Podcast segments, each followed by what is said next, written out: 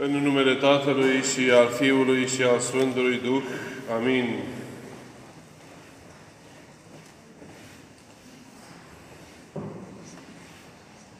Într-una dintre cugetările pe care prefericitul Părinte Daniel le-a făcut, diversele cuvântări publice pe care le-a făcut, am reținut una mai interesantă pe care aș vrea să o exploatăm puțin astăzi în uh, contextul Evangheliei, pasajului Evangheliei care s-a citit astăzi. El spune așa,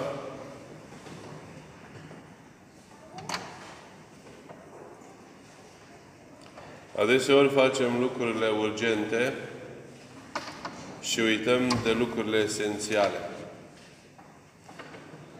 În dorința de a face lucrurile urgente, să nu uităm de lucrurile esențiale. Completează. Viața noastră este așadar um, organizată și dependentă de lucruri esențiale.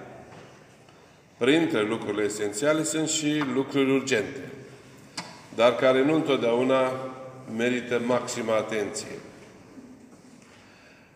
Tipul de viață pe care o ducem noi astăzi, mie mi se pare că schimbă puțin această ierarhie și ne îndeamnă mai mult să fim atenți la ceea ce trebuie făcut acum, repede, că nu se mai poate. E ultima chemare, e ultima strigare, e ultima ofertă. Nu mai avem decât puține produse în stoc. Dacă îl cumpărați acum, dacă faceți acum, tot este cel mai bine acum. Ehm, mai mult, atunci când ne propunem să facem ceva serios și de lungă durată, ehm, de multe ori acest lucru ne este compromis de fie de o intervenție neașteptată, de un telefon care apare fără să ne gândim că va veni, în care cineva ne propune ceva, ne cere ceva și dintr-o dată tot ce ne propusesem noi pentru ziua respectivă nu se mai realizează. Rezultatul deja vizibil, dar în timpul se vadă și mai strașnic, este superficializarea vieții. Facem lucruri care nu au consistență, dar care credem că trebuie făcute repede. De aceea constatăm că nu mai avem, nu mai facem lecturi serioase, nu mai facem selecție de lecturi și de cărți autentice, nu mai căutăm valori serioase și profunde. Nu mai facem programe pe termen lung. Mă gândeam numai la faptul că ne apropiem de Sfântul Nicolae și am făcut așa, doar într-o clipită, un memento a câte lucruri bune am făcut noi de Sfântul Nicolae. Foarte multe lucruri bune. Aproape în fiecare an oferim la oameni mai necăjiți, familii, copii și așa mai departe, câte ceva. Dar în același timp m-am gândit câte vieți dintre acestea s-au schimbat. Câți copii dintre cei necăjiți, după gestul nostru, nu au mai fost necăjiți. Asta pentru că am făcut lucru urgent. Trebuia să fie făcut atunci și noi l-am făcut și îl facem. Însă ca să schimbi ceva realmente, Trebuie un calcul foarte bine făcut, foarte bine gândit de la bun început. Și trebuie un orizont de timp. Și trebuie gândită logistica, strategia, știu eu, potențialul uman și multe alte lucruri care sunt implicate și tot ce se construiește trebuie să se construiască de la așa numită programare inversă. Noi, în general, facem ceva care ne este nouă de folos sau putem noi să facem ne prisosește ceva și dăm, considerând că facem bine. Știm să facem ceva și facem, considerând că facem bine, și, dar nu gândim ce vrem să se ajungă, să se obțină sau să se realizeze prin respectivul lucru. Ori dacă noi vrem ca viața unui copil, să zicem de 7-8 ani, dintr-o familie mai puțin avantajată, să ia o altă turnură, Programul trebuie să înceapă de la cum vedem noi acest copil peste 20, peste 15 ani, să spunem. Și în funcție de cum vrem să-l vedem atunci, începem să lucrăm acum. Că altfel, dacă doar îi dăm ceva, o portocală și o, o felie de cozonac, nu am rezolvat nimic. Am rezolvat o problemă urgentă. Și poate o bucurie de moment. E bună și aceea. Dar este insuficientă pentru a mișca mai mult decât o simplă de a emoționa. Vedem în Evanghelia de astăzi cam același lucru. Um, un, uh, o, o dialectică dincolo de lucruri care se petrece minunat. Adică femeia gârbovă este vindecată. De fapt, aici avem de-a face cu o dispută. O dispută socială, o dispută dialectică între Hristos, farisei și popor. Poporul este cel care nu știe ce să facă. Ia partea eventual celui care este mai eh, convingător. Dar aici, de fapt, este accentul pus de Sfânta Evanghelie pe faptul că trebuie să nu lăsăm lucrurile esențiale și să ne legăm de cele superficiale, crezând că ne-am făcut datoria. Vedeți, Mântuitorul învață în Evanghelie, adică spune un cuvânt bun. După ce spune cuvântul bun, face și fapta bună. Pentru că cuvântul bun aduce starea de bine. Starea de bine determină facerea de bine, iar facerea de bine determină invidie și răutate. Nu determină facere de bine în schimb. Pentru că Hristos pleacă de la un alt principiu. El vrea să vadă pe această femeie vindecată. De 18 ani chinuită să se uite în jos. Să nu vadă lumina soarelui și arborii și frumusețile create de Dumnezeu. Deci el pleacă de la obiectivul pe care îl are și lasă în subsidiar principiile, locul, regulile, ritualurile și toate celelalte. El face lucruri esențiale. Și după ce o vindecă pe aceasta și îi spune vindecată ești de neputința ta, după ce mai marele sinagogii îi dăduse voie să vorbească, deși era tânăr. Deci, mai marele sinagogii nu știu dacă i-a dat voie să vorbească doar ca să învețe pe oameni ceva. Tare mă tem că a fost și acolo capcana. Pentru că ei căutau să-L prindă în cuvânt. La un moment dat se spune în Sfânta Evanghelie și s-au rușinat cei care erau împotriva Lui. Înseamnă că în sinagogă era o partidă care erau împotriva Lui și printre aceștia se numără și mai marile sinagogii și alții care ascultau cu atenție și cu, chiar cu interes și care se minunau să vadă ce spune și apoi ce face, încât rezultatul minunii este că au început să slăvească pe Dumnezeu. Și mai marele sinagogii, când a văzut acest lucru, a luat cuvântul, spune Sfânta Evanghelia, Sfântul Luca, și le-a spus oamenilor, s-a adresat poporului, șase zile să veniți, să vă vindecați, să vă rugați, să faceți, dar nu în zi de sâmbătă. Cu alte cuvinte, el îl ataca pe Hristos învățătorul și lucrarea, minunea făcută de însul, în adresându-se poporului, creând cumva, mobilizând masele împotriva lui. Asta se numește manipulare. Și cu toate acestea, vedem că Hristos, nu numai în această situație, o să vedeți, cumva lasă în urmă regulile, interdicțiile și toate celelalte pentru că vrea mai binele cuiva. Există și varianta în care e posibil ca Mântuitorul să fi provocat pe mai marile fariseilor. Să fi făcut această vindecare, deși el a mai făcut și vindecarea bărbatului bolnav de hidropic, că tot în zi de sâmbătă și din nou i-a stârnit pe farisei și pe cărturari. Dar poate că a fost și o șansă pe care mai marele fariseilor a ratat-o. Să vadă cât de mult contează pentru el viața unui om. Pentru că de asta spuneam că este și o dispută aici. Că Hristos nu rămâne doar la actul pe care l-a făcut, ci explică și de ce l-a făcut. Pentru că pentru el, o persoană umană, e fica lui Avram, adică e aproapele tău, mai marele sinagogii. E fica lui Avram și mai importantă decât un bou sau asin, și că suferința și eliminarea acesteia este mult mai importantă decât respectarea unor reguli. Ne adresăm la valori diferite.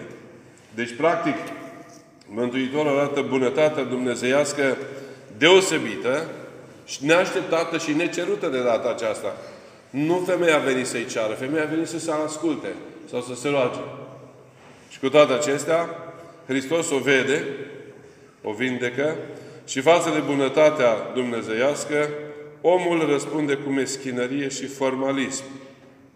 Și poate că n-ar fi fost atât de grav dacă aș fi ținut, dacă mai marele sinagogii și-ar fi ținut meschinăria și formalismul pentru sine însuși.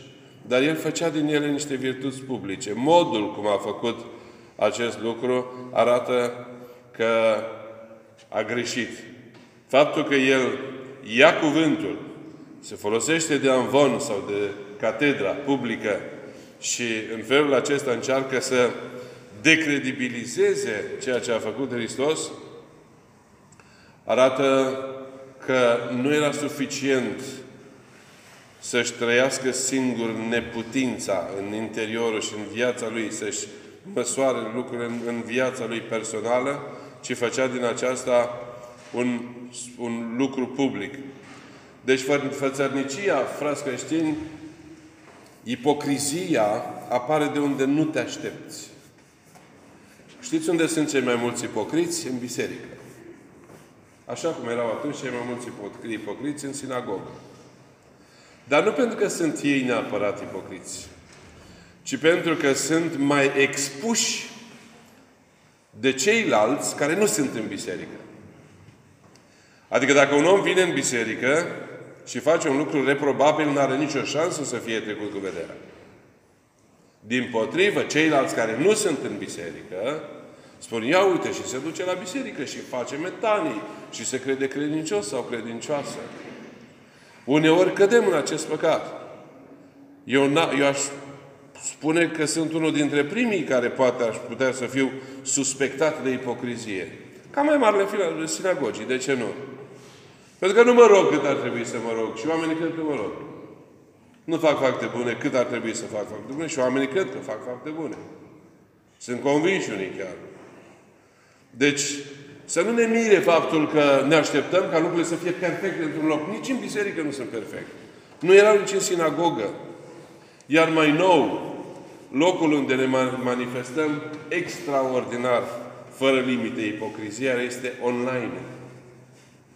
Unde spunem lucruri pe care le vrem, vrem să le știe alții, nu spunem adevărul despre noi, spunem numai ce vrem să știe alții despre noi, ne creăm o imagine oarecum falsă și acolo putem să ne manifestăm această patimă, că este, este un păcat pe care îl manifestăm în diferite forme, pentru că nu purtăm responsabilitatea și nu ne asumăm responsabilitatea acestui lucru.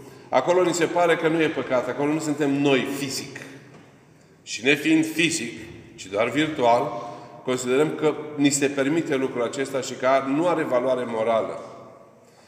Cred că ar trebui să fim foarte atenți, mai ales cei care folosim foarte mult internetul, mijloacele de comunicare moderne și mai ales aceste platforme de socializare, cum se spune. E foarte frumos termenul socializare. Dar, în realitate, nu mai este socializare. Foarte repede, din păcate, s-a ajuns de la socializare la trivializare. La cultivarea unor patim și păcate, bârfă, flecăreală, uh, invidie, fățărnicie, pe care le afișăm acolo, crezând că acolo Dumnezeu nu are ce căuta. și că nu suntem responsabili pentru aceasta.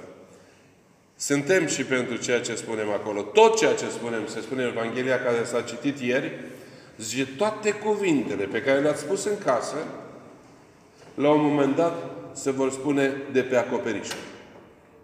Toate șoaptele pe care le-ați șoptit la cineva la ureche, vor fi la un moment dat făcute public. Deci să nu credem că ceea ce spunem și zicem că știm numai noi, va rămâne ascuns definitiv. Vine momentul când toate se vor descoperi. Aceasta este, este apocalipsa sau revelația sau revenirea lui Hristos. Când toate se vor ști. Și atunci fiecare cuvânt spus în taină de noi va fi evaluat în funcție de efectele, efectelor, efectelor, efectelor lui asupra multor altor oameni. Un cuvânt cu fățărnicie spus acum și care induce confuzia și eroarea, nu este, nu, ne rezolvă nouă problemă acum. Scăpăm dintr-o situație mai delicată, dar el va, fi, va atârna foarte greu atunci când va fi evaluat o, oficial, să spun așa, sau autentic de cel ce este numit judecător nemitarnic. Putem să mituim pe oricine, dar nu pe Hristos. Deci, ipocrizia sau fățărnicia pe care Hristos aici o expune a, a determină după sine și, ipocri- și o altă ipocrizie sau determină ipocrizia. De pildă, dacă cineva este suspectat de un păcat și acel păcat este făcut public, noi, de asta spuneam, nici noi cei din biserică nu suntem scutiți, noi ne arătăm foarte indignați de păcatul pe care l-a făcut nu știu cine. Că e figură publică, un om oarecare, sau cine știe ce funcție importantă are. Și mă gândeam numai la, de pildă la păcatul lăcomiei. Nu spun întâmplător, pentru că ieri am, întâlnit o, am avut o întâlnire cu un credincios din biserică, tocmai pentru a face ceva faptă bună și dânsul a spus, se chinuie foarte mult cu păcatul ăsta foarte mult cu păcatul lăcomiei. I-a dat Dumnezeu destule. Și acum face bine. Dar a zis că a constatat lucrul acesta, că asta este structura umană. Dacă ai o mașină, vrei două. Dacă ai un milion de lei, vrei două milioane. Dacă ai două, vrei patru. Dacă ai patru mașini, vrei opt. Și așa mai departe. Este parte din structura noastră, spune el. Și e foarte greu să ne, să, să ne controlăm acest lucru, acest păcat.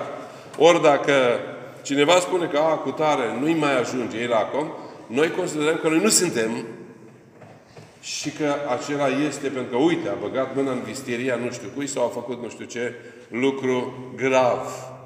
Ori tocmai aici este problema. Oare noi nu suntem? Lăcomia înseamnă doar să fii descoperit în public? Și atunci, într-adevăr, te-a dovedit a fi lacom? Sau lăcomia se poate manifesta și în lucrurile simple?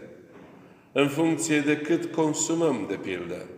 Nu ne vede nimeni bolul de fasole, că postim. Dar uh, am putea să ne punem o singură dată. Dar ne punem de două sau de trei ori. Dar nu suntem la acum. Nu, nu, pentru că noi n-am făcut ce a făcut cu tare.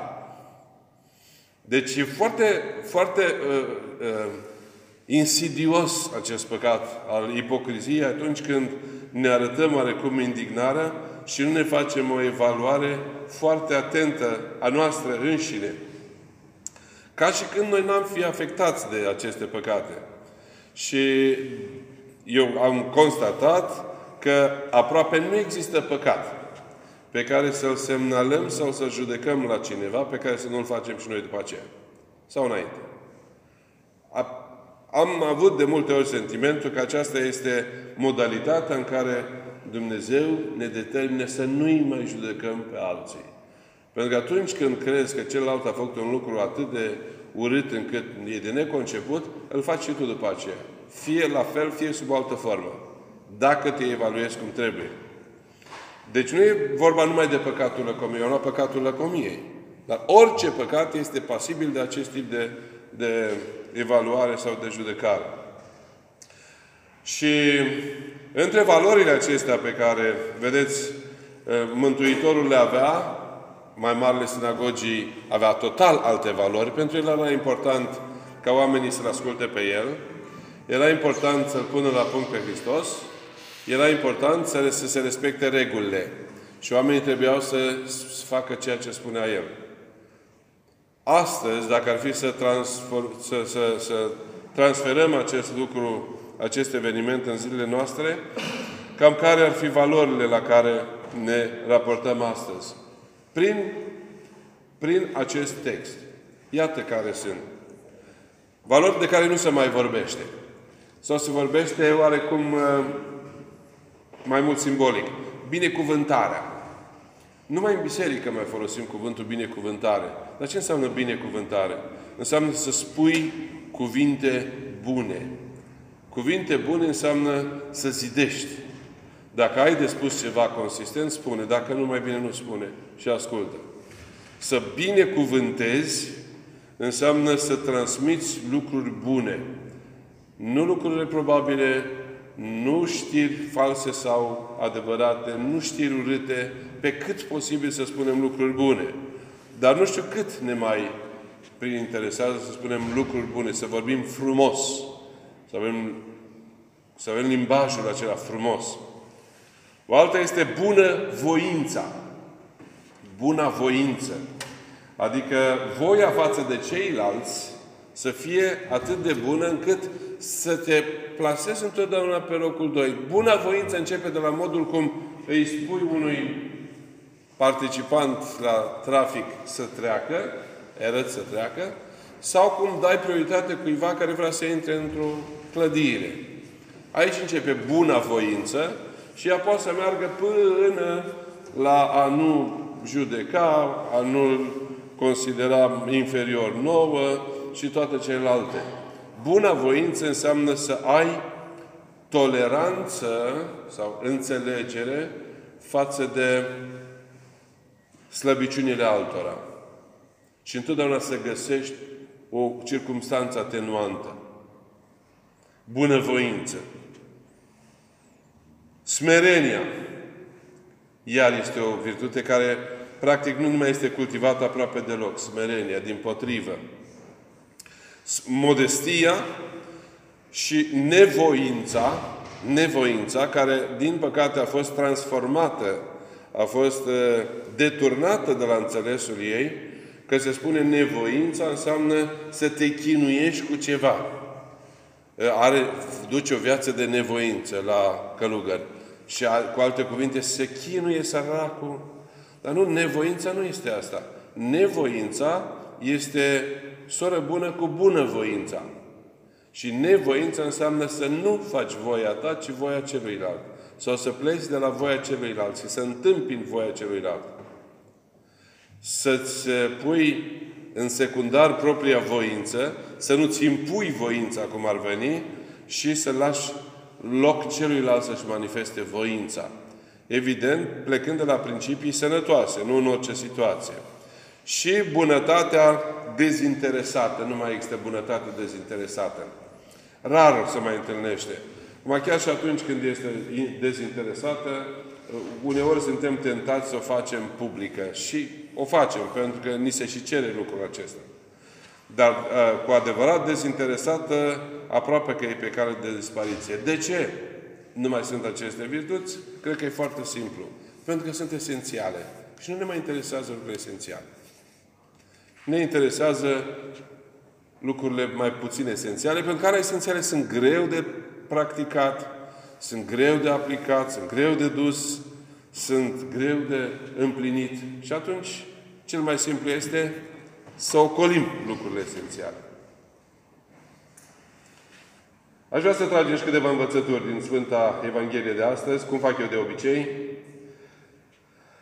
Și din cele pe care le-am uh, extras, aș spune cu referire la ziua noastră de duminică. Pentru evrei era ziua de sâmbătă. Noi considerăm că ziua de duminică este ziua uh, importantă în care mergem la sinagogă sau la biserică. Ziua de duminică este zi de odihnă, spun mulți, motiv pentru care nu fac nimic altceva decât dorm mai mult și eventual fac mici, distra- mici sau mari distracții. Odihna, frați creștini, este binecuvântată de Dumnezeu și în Sfânta Scriptură se spune că este chiar și practicată de Dumnezeu. În ziua șaptea este că Dumnezeu s-a odihnit de toate câte a făcut, deși El nu are nevoie de odihnă. Deci odihna este pentru recuperare. Este bună pentru că restaurează templul lui Dumnezeu care este trupul nostru. Dar nu este motiv pentru indiferență față de suferință. Aseară spunea în al Bartolomeu că dacă un medic este chemat la un caz foarte grav și el poate să ajute și el ar spune nu mă duc pentru că astăzi e duminică, e ziua mea liberă și eu îmi văd de ale mele sau mă duc la biserică, spunea, sau eu mă duc la biserică, n-am timp de... Atunci e o problemă, pentru că el deturnează sensul odihnei și o transformă în indiferență. Și atunci devine responsabil pentru uh, că folosește principiul odihnei pentru a arăta sau a-și manifesta indiferența. Nu este, cum spuneam, singurul caz când Hristos arată tocmai atenție sporită în zi de odihnă pentru lucruri care nu trebuie să aibă timp și context. Poți să faci un bine acum fără. Deci Duminica nu înseamnă, sau ziua de odihnă în general, a zi, ci înseamnă a face lucruri binecuvântate, lucruri bune pe cât se poate, lucruri esențiale pe cât se poate, în primul rând legate de ce putem face pentru cel de lângă noi. În al doilea, una, o doua învățătură este că binele, așa cum am spus, trebuie făcut oriunde și oricând, fără constrângeri, fără reguli și fără, chiar și el, fie ele bisericești. Dacă poți să faci un bine cu adevărat și bine acesta este de interesat, nu trebuie să ne gândim la ce spune uh, biserica sau ce a spus un părinte. Poți să faci binele, fă Pentru că așa a făcut Mântuitorul. Și dacă este în, în acord cu învățăturile de, învățătura lui de credință, se poate face oriunde și oricând și de către oricine. O altă învățătură este că cine îl invită în viața lui în mod autentic pe Hristos, are șansa să depășească răutatea, invidia și formalismul care sunt prezente în acest pasaj evanghelic. Pentru că acestea desfințează bunăvoința și nevoința de care vorbeam. Fără Hristos, El ne spune, nu putem face nimic. Noi ne luptăm cu răul. Răul este prezent pretutindeni și se oferă în diferite variante și forme, care mai de care mai atractive. Dar în permanență, ceea ce lupta noastră cu răul trebuie să fie invocându-L pe Hristos să ne întărească și să ne ajute, pentru că altfel nu se poate face progres în viața duhovnicească. Apoi păcatul nu trebuie să zacă prea mult în om. Priviți la această femeie de 18 ani. Nu știm dacă era datorită unui păcat sau unui abuz sau cine știe ce lucru o fi adus, adus-o în starea aceea, dar vedem că dacă păcatul zace prea mult în om, duce la desfigurarea omului. Și sufletească, în primul rând, și poate să fie și trupească. Oamenii care sunt stăpâniți de patim constant, termen pe termen lung, la un moment dat încep să le le arate pe însăși ființa lor. Luați numai un fumător înrăit. Știi de la distanță. Cum a deschis gura, vocea îi spune că e fumător. Fața uscată spune că e fumător. Tipul, uh, dinții îngălbeniți și așa mai departe. Alcoolul, nu mai zic, și multe altele. De aceea, Biserica a lăsat un remediu și remediul este spovedania. Deci dacă avem și știm că avem un păcat, acesta trebuie, e, trebuie gestionat, scos pe cât se poate, împuținat cât se poate, mărturisit, iertat și, bineînțeles, cu perseverință, luptat împotriva lui, în așa fel încât nu păcatul să aibă ultimul cuvânt și să nu ajungă să ne schimonosească sufletește, așa cum e femeia de astăzi adusă spre cele pământești numai. Pentru iertarea păcatelor, Hristos a dat puterea apostolilor. Aici doar așa ca să știe că sunt unii care contestă rolul preotului de a ierta păcatele. Preotul nu are dreptul să ierte păcatele el de la sine. Dar el este mandatat de Hristos ca numele Lui Hristos să dăruiască iertarea păcatelor. Nu preotul iartă. Am mai spus-o de atâtea ori. Iar el, preotul nevrednic, așa spune în rugăciunea de la spovedanie, nevrednicul preot și duhovnic te dezleg de toate păcatele. Și cele mărturisite și cele care n-am apucat să le mărturisim sau care nu știm că au fost păcate. De aceea Hristos a făcut public când a suflat asupra apostolului și a spus luați Duh Sfânt, cărora veți ierta vor fi iertate și cărora veți ține vor fi ținute. Adică preotul nu face cu de la sine putere, ci cu puterea Duhului Sfânt care este dată în succesiunea numită apostolică din generație în generație. Și ar mai fi de învățat și faptul că dacă Hristos era Dumnezeu și era învățătorul și El mergea la sinagogă, ar fi bine să ne punem întrebarea și să o punem și multor altora. De ce omul stă departe de casa lui Dumnezeu dacă Dumnezeu merge Hristos era Dumnezeu, putea să meargă oriunde, putea să stea oriunde, tot Dumnezeu era. Și totuși merge la sinagogă, merge să se roage, merge să învețe. Asta înseamnă că este un model pe care toți ar trebui să-l urmeze, pentru că a face binele, în mod individual, nu aduce atâta bucurie ca atunci când se face binele în numele Lui Hristos, în numele Lui Dumnezeu. De aceea Tertulian, de exemplu, în secolul al, IV, al doilea, spunea următorul lucru, că oamenii au nevoie să se igienizeze spiritual și asta o facem în biserică. El spunea, priviți la noi. Toți îl întrebau ce au creștinii în plus față de ceilalți. Și el spune doar atât, priviți la noi. Uitați-vă cum trăim. În mijlocul nostru nu este ură, nu este certare, nu este desfrânare, nu este dezbinare. E de meditat asupra acestor cuvinte. Căci cum credem, așa și trăim. Și ele se condiționează una pe alta. Sau Sfântul Ioan Gură de Aur zice că toți suntem în perioada postului. Poți să postești oricât. Poți să dormi pe jos. Poți să plângi fără încetare. Dacă nu ești de folos altora, n-ai făcut mare lucru. Pentru că însă starea de creștin este să te pui la dispoziția altuia. Să fii dispus să oferi, să, să, să fii folositor cuiva. Vorbeam de Maica Domnului care se pune la dispoziția lui Dumnezeu. Dumnezeu îl pune pe Iisus la dispoziția noastră. Dumnezeu se pune la dispoziția noastră. A face bine înseamnă a spune timpul tău și generozitatea ta la dispoziția celuilalt. Și aș încheia cu o, o ultimă învățătură care se referă la faptul că Hristos face în această perioadă un dar. Vedeți?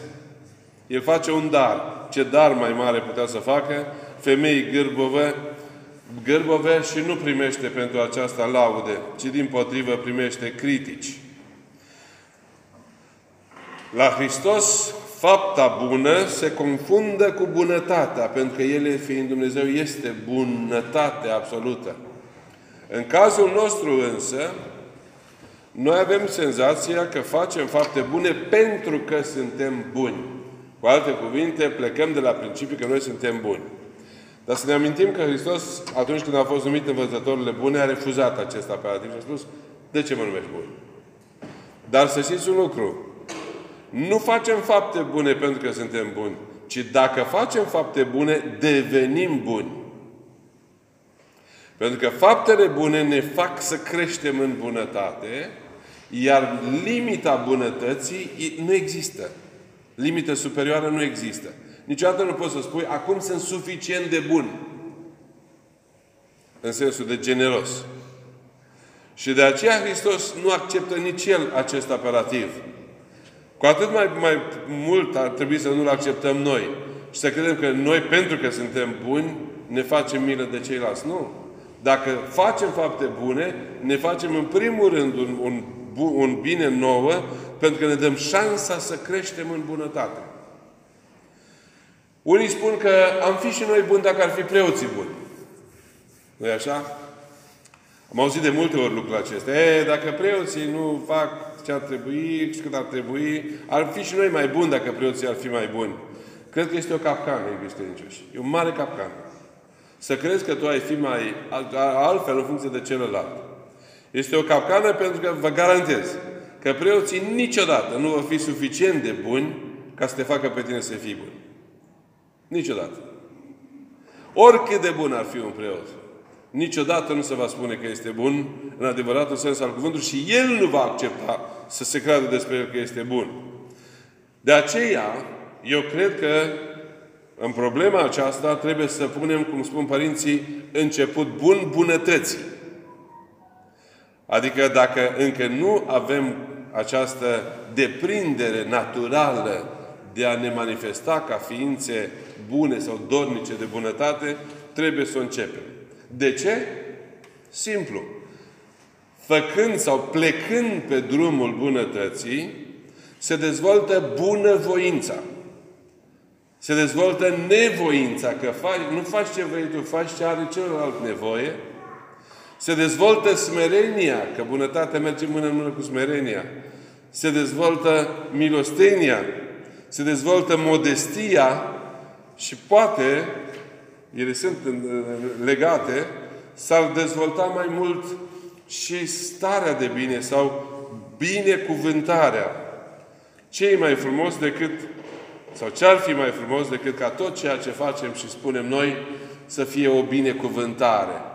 Binecuvântarea să nu fie doar așa, din când în când luăm de la un preot binecuvântare, ci ceea ce spunem noi să fie pentru celălalt o binecuvântare, adică un balsam, atât pentru suflet, cât și pentru intelect și pentru viață în general. Amin.